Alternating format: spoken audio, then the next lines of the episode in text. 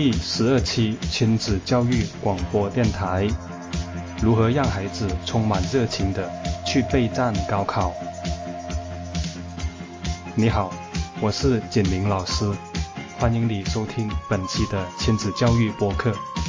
本期播客你将听到的是我对亲子教育 YY 群的一位家长进行指导，帮助他解决孩子不努力读书的问题。相信这个录音会对那些想要激发孩子充满热情的去迎接重要考试的家长起到很好的启发作用。好，下面就让我们去收听这期的播客吧。嗯，我只是觉得说，在这两方面啊，嗯，原来呢一开始呢是先调整这个亲子关系的这这边和调整儿子。儿子的关系啊，后边呢这段时间呢又调整我自己和这个自己的现状，这两边呢应该是两边都已经嗯上升了一个高度，但是呢我想还是想再再上升一个高呃度的感觉，但是呢又觉又觉得呃不知道要做什么才是嗯最有生产力的呃去调整呢？当然说他呢，就是呃能够做到的呃事情呢，就是回来到家里边能够对我很好，嗯，很关心我，这一点呢，他还是基本上就基本上能够稳定下来。但是他自己的事，在他的学习这方面呢，是就是觉得感觉到，也觉得呃应该怎样做才能做呢？要做呢，应该是从他自身自己来来做。啊，单单是我去感染他呢，我想着单单我是感染他呢，也就只是这个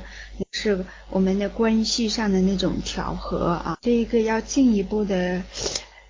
怎样处理会更好。那在孩子学习方面，你想要怎么样呢？你想要什么样的一个愿望呢？我想要他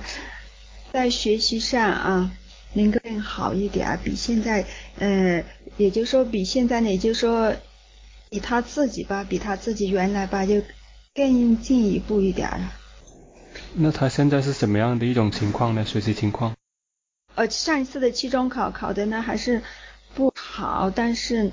嗯，他期中考下来呢，他倒是告诉我说，呃，他是比原来努力了啊，是这样的。嗯，反正就觉得他那那种态度，就是那种，嗯，松松呢，对学习是没有很紧。迫去觉得说，本来已经初高二了，高二马上就高三了啊，感觉他那的那种紧迫感没有的啊。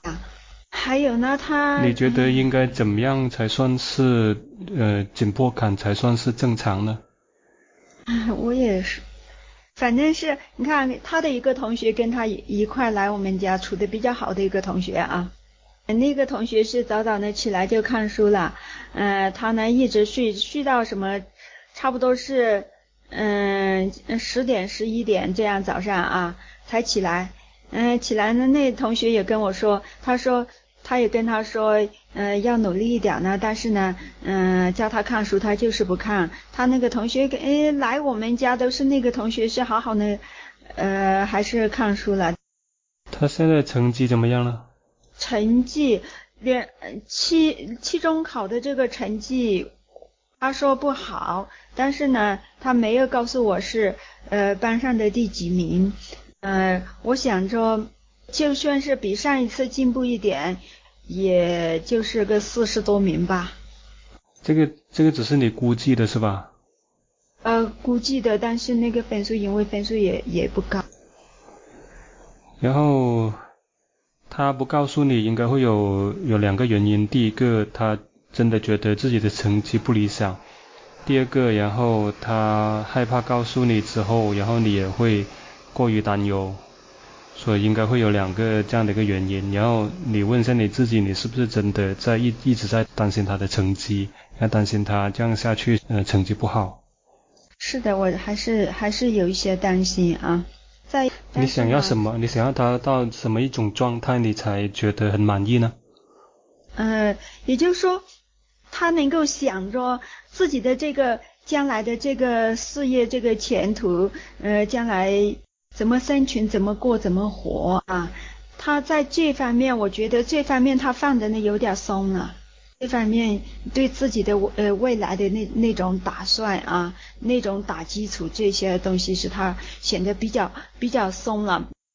有时候是他说偶尔的一句话说啊，这个社会啊，好像嗯，也就是说提到呃整个社会呢，他们那些同学有些呢出来外边打工又怎么怎么呃只赚多少多少钱，很艰难的时候，他就说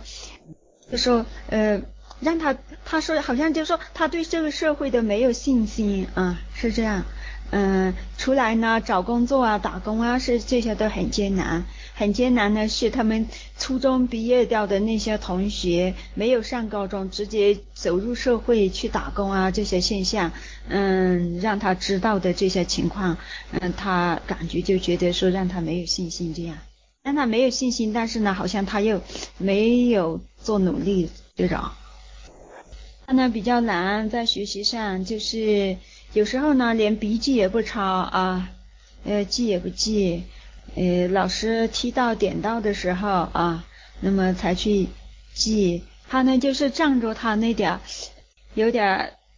聪明了嘛啊，呃在理科的这些学习上呢，应该是还算是理解能力啊这些是还是比较强这样。那你想要他怎么样呢？就是想要他更好一点啊！怎么样才算是更好呢？在哪些方面更好呢？像他没有那么大的热情去呃面对和迎接自自己未来的，你咋个能够进入这个社会啊？社会里面生存这种啊，这样也呃也不做考虑，就是呃整天就是只是。嗯，嘻嘻哈哈呢。他他现在是在重点班吗？是的。重点班是三四十名是吧？啊。然后你们的那个升学率怎么样呢？这个班，如果说他没有意外的话嘛，就应该还是呃考能够考上一个二本这种成绩啊。嗯，好。那你想要去让他有更大的热情在学习上，那但是你的那个感觉点都是匮乏的哦，你都是害怕他考不好，然后到时候考不到大学，找不到工作的，所以你这样的话，你他没有多少热情，那是很正常的呀。你想要的只是说能够找到一份工作，能够呃养活自己而已啊，那这个对他来说没有吸引力的。而且那个对他来说还是挺远的呀。说如果这样的话，他没有热情，那也是肯定的。你一直都在想着他考不好怎么样，万一考不到大学怎么办？以后到社会找不到工作怎么办？养不活自己怎么办？你从来没有想过，如果他能够考到好的成绩，然后上一个好的大学，然后他出来之后能够比别人有更大的一个优越性，找到自己想要的工作。你从来没有想过，你更没有想过，他应该遵循他自己的兴趣考什么样的一个专业。你没有想过，你也没有问过他，因为你没有想过，所以你也不可能问他。你从来没有问他，他以后想要做什么东西，什么东西是对他是有兴趣的，然后他怎么样根据他的兴趣来选择他的专业，然后他知道什么专业能够成就他自己的梦想的话。他就会去找全国来说哪些学校这些专业是优势的专业，那他才会去关注关注哪些学校是强项在这方面，然后为什么，然后那些在这方面取得很大成就的人，那些人是谁，他们做了一些什么东西，他们取得了什么样的一种成就，他们怎么样实现他们自己，能够让他们自己的人生能够更加的闪亮。你从来没有去想过这些东西，所以你也没，也不可能去问他这些东西，你也不可能去启发他去想这些东西，因为你都一直在担忧他这个做的不好，那个做的不够，你都是想要去防止他，想要他停止那些动作，你认为那些动作不好的动作，你从来没有想过怎么样引导他去做得更好，你想的都是怎么样去让他不要做你不想看到的那些事情，而不是想要引导他去做你想要看到的那些事情。所以所有的源头都是在你这边去，因为他现在他也没有一个呃很明确的一个希望和一个目标的话，然后你也保持那种匮乏的想法，老是想要去改变他、纠正他，所以你也是很难的去影响他，因为你的感觉有点不好，你的感觉不好，然后你都担心他的成绩不好，然后他也会不想要让你知道，让你担心。因为他看到你担忧的感觉，他也不好，他看他感觉也不好，所以就是这样一个原因呢。你说呢？现在说这几点，我应该感觉到了，是，像是我们就说我们这个关系上了一个台阶以后，我们就很很盲目了，就没有目标了，这样就停留在这里，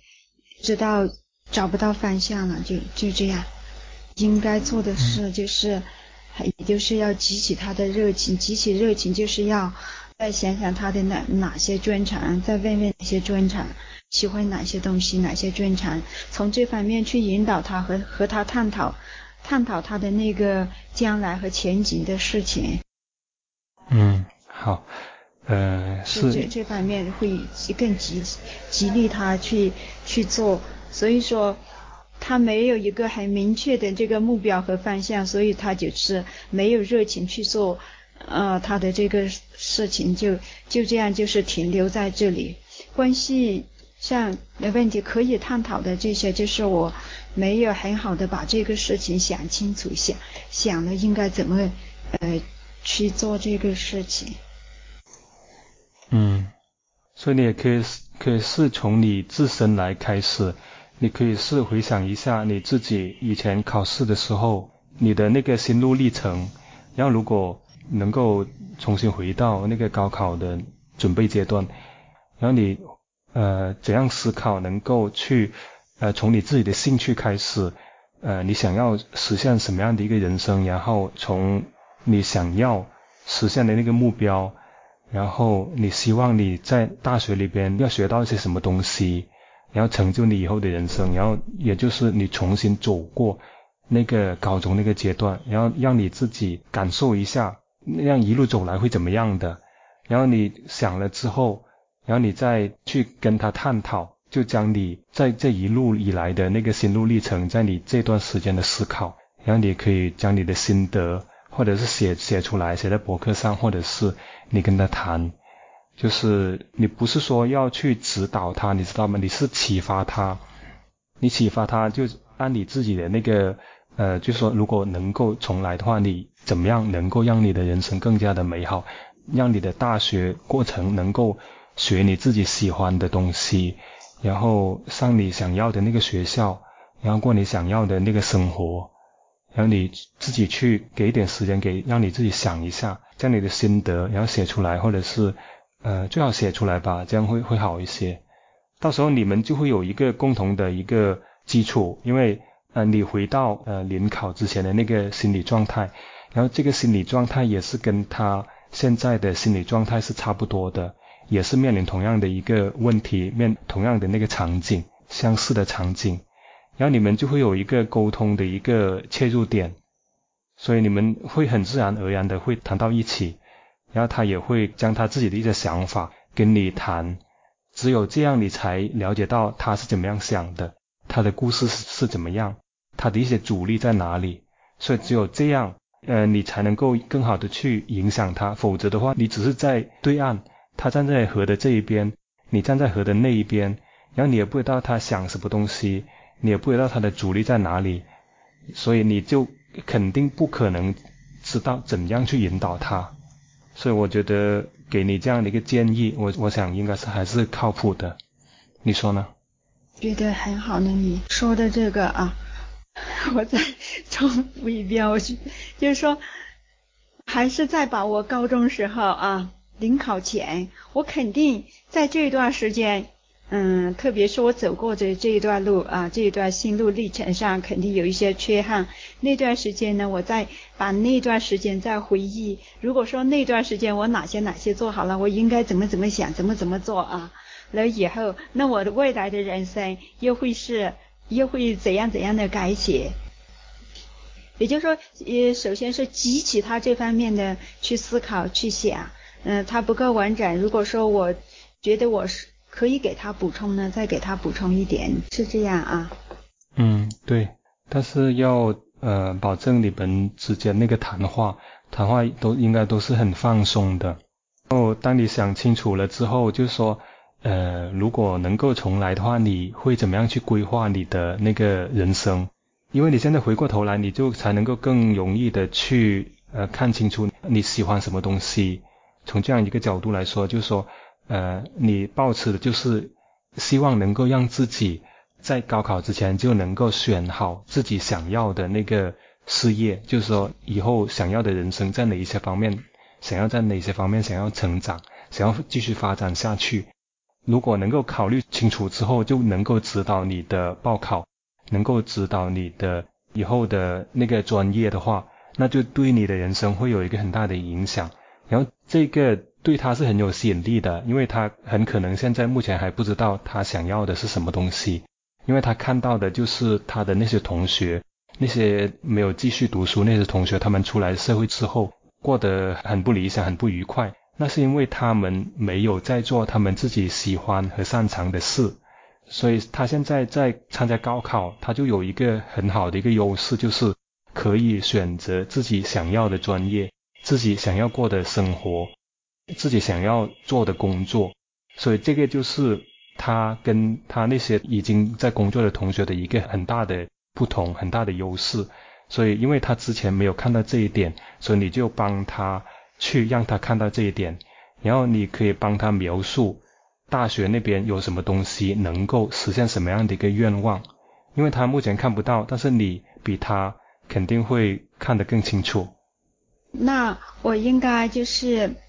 我还是在这段时间内呢，我马上嗯来把这我你跟我说的，我如高考前我应该这个人生重来的话，我哪些方面呢是一些遗憾之类的那那些东西，我会重新也哪些是遗憾，哪些是重新设计，重新设计了以后，我将来的人生将会怎样怎样走？呃，一个呢。先想后写，既然写出来，那思路就很清晰了。清晰以后呢，我就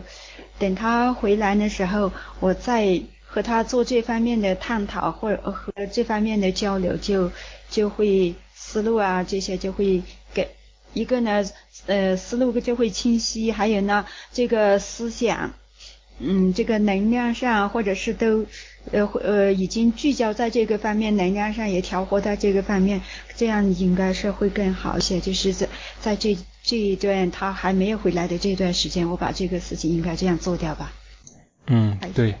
然后那些遗憾只是一笔带过就好，然后最主要就是要描绘那个美好的未来，让他看到那种新的可能，那种希望，主要是让他看到那个希望，然后看到那个希望，他才会促使他去思考。他想要的是什么东西？他真正喜欢的是什么东西？所以我们要达到的就是这个目标，这个目的就是让他启发他去看到新的可能。嗯，这个描述新的可能，我觉得还是太有限了。现在的这个想得到的东西还是太有限了。没有啊，以终为始嘛。比如说，你想要当一个作家。如果能够重新规划的话，那你要怎么样去规划呢？那肯定是你要考的专业就是那些语文啊、文学之类的那些专业嘛，或者是那些什么新闻啊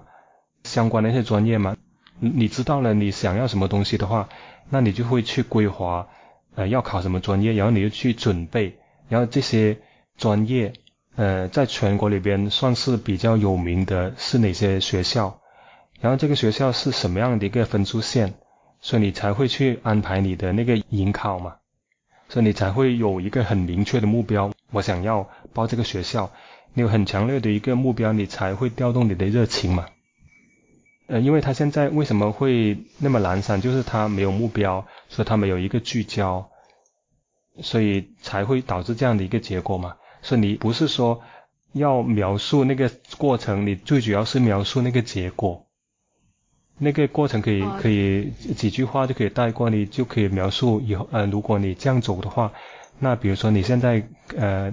毕业之后，你就或者是呃甚至你在读书期间，你就可以开始创作，然后你说不定你在大学里边就可以推出一些的著作，然后就有出版社，然然后找你来帮你出版，然后你说不定你在大学里边就能够成为一名一名作家。能够成为一名家喻户晓的那个作家，你要描述那种美好的场景，要以终为始嘛。我们所走的每一步都是要对准那个目标，最终的目标。呃，这样的话就相当于我在示范啊。你给我嗯举的这个例也是我自己想要走的一条路，原来确实没有这样走啊。嗯，如果说。这样走，看我儿子也帮我看了我写的东西啊，说妈妈你写的东西太好了，哎，要是你原来这样写，你看就你就可以发表了，怎么样怎么样啊？这这是一条路，除了这条路之外呢，我还有其他方面呢，差不多呢还有几样呢，我就还一样一样的这样这样写多写几样描述给他呢，就相当于说他也也就可以看看。嗯，也就说，可以在我我要描述的东西这些呢，可以有一些模仿，有一些思考。嗯，你就让他知道，如果能够及早的去规划他自己的人生的话，会对他以后会有很大的一个帮助，让他能够做他自己喜欢的事情，然后过程也很快乐，他的人生也很精彩。你只是描述这样的一种可能性，然后你也可以去。找一些类似这样的一个例子，就是那些成功的例子了。就是比如说，呃，谁谁谁，然后那些名人，他小的时候就想要去做什么样的一个东西，然后他一直就是去根据他那样的一个目标来规划他的人生，然后促成他们的一些成就。你可以去找这样的一些例子，你也可以去找一下网上找一下李开复的一些生平那个样子，看到有什么值得分享的话，你又跟他分享这样。然后这样就会启发他，这样就比较好。觉得你说的，反正你的建议很好呢啊。其实呢，现在也就是说有点迷茫，嗯，觉得说找不到，相当于这个目标又不明确的时候，你这样说了，我就觉得说又又有一种很明朗起来啊。是，还是按照你说的这样去做。哎，那像。呃，我觉得以我家的这种情况呢，因为我前边我就一直在给他，总是想给他做更好的、更更多的引导，所以说，呃，这些名人的这些书啊、事例啊这些啊，说了很多，但是呢，他有说多掉呢，他有点反感，嗯，那么我还是只是先按照你说的这种呢，先我自己。用我自己的这个事例再来回顾，再来再来做，然后呢，到一定的程度，找一个很明，嗯，比如说，就说李开复要要我自己要把它搞得很透彻的、很清楚、很明确、很透彻的这样的一个事例，才可以说服他的，要不然的话，因为你之前都是呃觉得他做的不够努力，不够用功，所以你才会去。找那些名人那些那些书给他看，然后你可能还会很强调，就说那个人他是多么的刻苦，多么的用功，然后才会才会有这样的一个成就。你的聚焦点就是在他不够用功、不够刻苦上面，是不是这样呢？我说的对吗？说的哎对，是是的，是这个问题的。嗯，我我觉得确实是。比如说，就是今天你发在那个微博上的那个问题啊，就是说，确实是那些方法。实际上呢，在教育上，教育的这个方面呢，我还是很关注的一个人。呃，从小那些教育方面的书啊，呃，方法哈，那些呢，我已经真的是用呢也很多，什么什么教育的那那些东西都调的很多，用的也很多。确实在人家身上有效，在我家身上就没效啊。那么只有来到这里的时候才知道，嗯，也就是说，也就是说你跟我讲了很多次啊，嗯，以后呢，或者我才诶是慢慢的能够领悟到这些东西，就说更多呢这个方法。大家可能大家都会用，但是呢，你真正自己从内心深处，你没有领悟到，没有用，嗯，没有调和自己的时候，很匮乏的时候，那么所有成功人士，所有的嗯方法都都成功人士，所有那些方法都用上，但是呃，对于自己来说，没有一个是可以用得上的，就这样。嗯，好，嗯，所以你这次。你要调整你的感觉点，你这次不是认为它不够好，而是你看到李开复说让世界因我不同，然后他就是要实现自己的一个目标嘛，实实现自己的热情嘛，呃，让自己活得很精彩的过程当中，能够给世界带来不同嘛，所以他的那个境界，然后都是非常丰盛的。所以，如果你的孩子也关注李开复的话，你就可以去探讨，跟他探讨他这样的一个精神。你可以说，哎，你很认同李开复这样的一种精神，然后你就说一下你的看法，然后跟他一起探讨，然后让他发表他自己的想法，然后你你再开始发表你的看法，就是说，如果你当时在高考的时候能够有李开复的这样的一个思想，能够一开始就。呃，想清楚自己什么是自己想呃真正想要的，然后才去准备自己的高考，然后呃选择自己的专业，选择自己的学校，这样的话，你的人生就会比现在更加的精彩。然后，所以你就是根据呃一个李开复这样的一个丰盛的一个想法，一个精神，然后再结合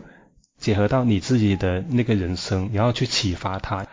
让他通过看看别人，想想自己这样的一种途径，来想想他自己的人生应该怎样走。所以你现在你是从一个全新的一个感觉原点，是从一个丰盛的感觉原点去，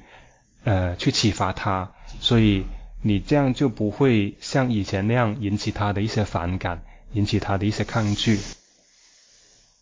嗯，嗯，你说呢？是的，应该是这样的。比如说有些时候啊，自己在想一些事情，把自己想得很喜悦的时候，其实那边再来跟他交谈的时候，实际上就已经那个就是说无形当中就已经把这个气氛都已经营造出来掉了，就还是就容易交谈了，嗯。嗯，好吧，那解决你的问题了吗？解决了，这个解决了。好，那就好好的去调和你自己，然后好好的思考一下吧，怎么样从丰盛的一个感觉点去引导他。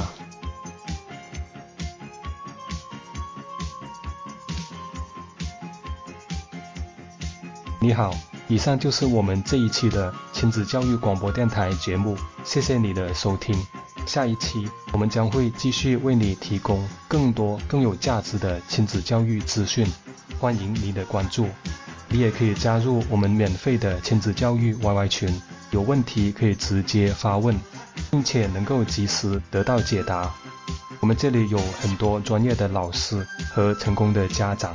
相信你会在我们的环境里得到快速的提升，把亲子关系搞得越来越好的。想要知道如何加入我们的亲子教育 YY 群？请登录我们的亲子教育博客，网址是亲子教育 .org，也就是亲子教育的汉语拼音点 org。好，本期就到这里，我们下次再会，拜拜。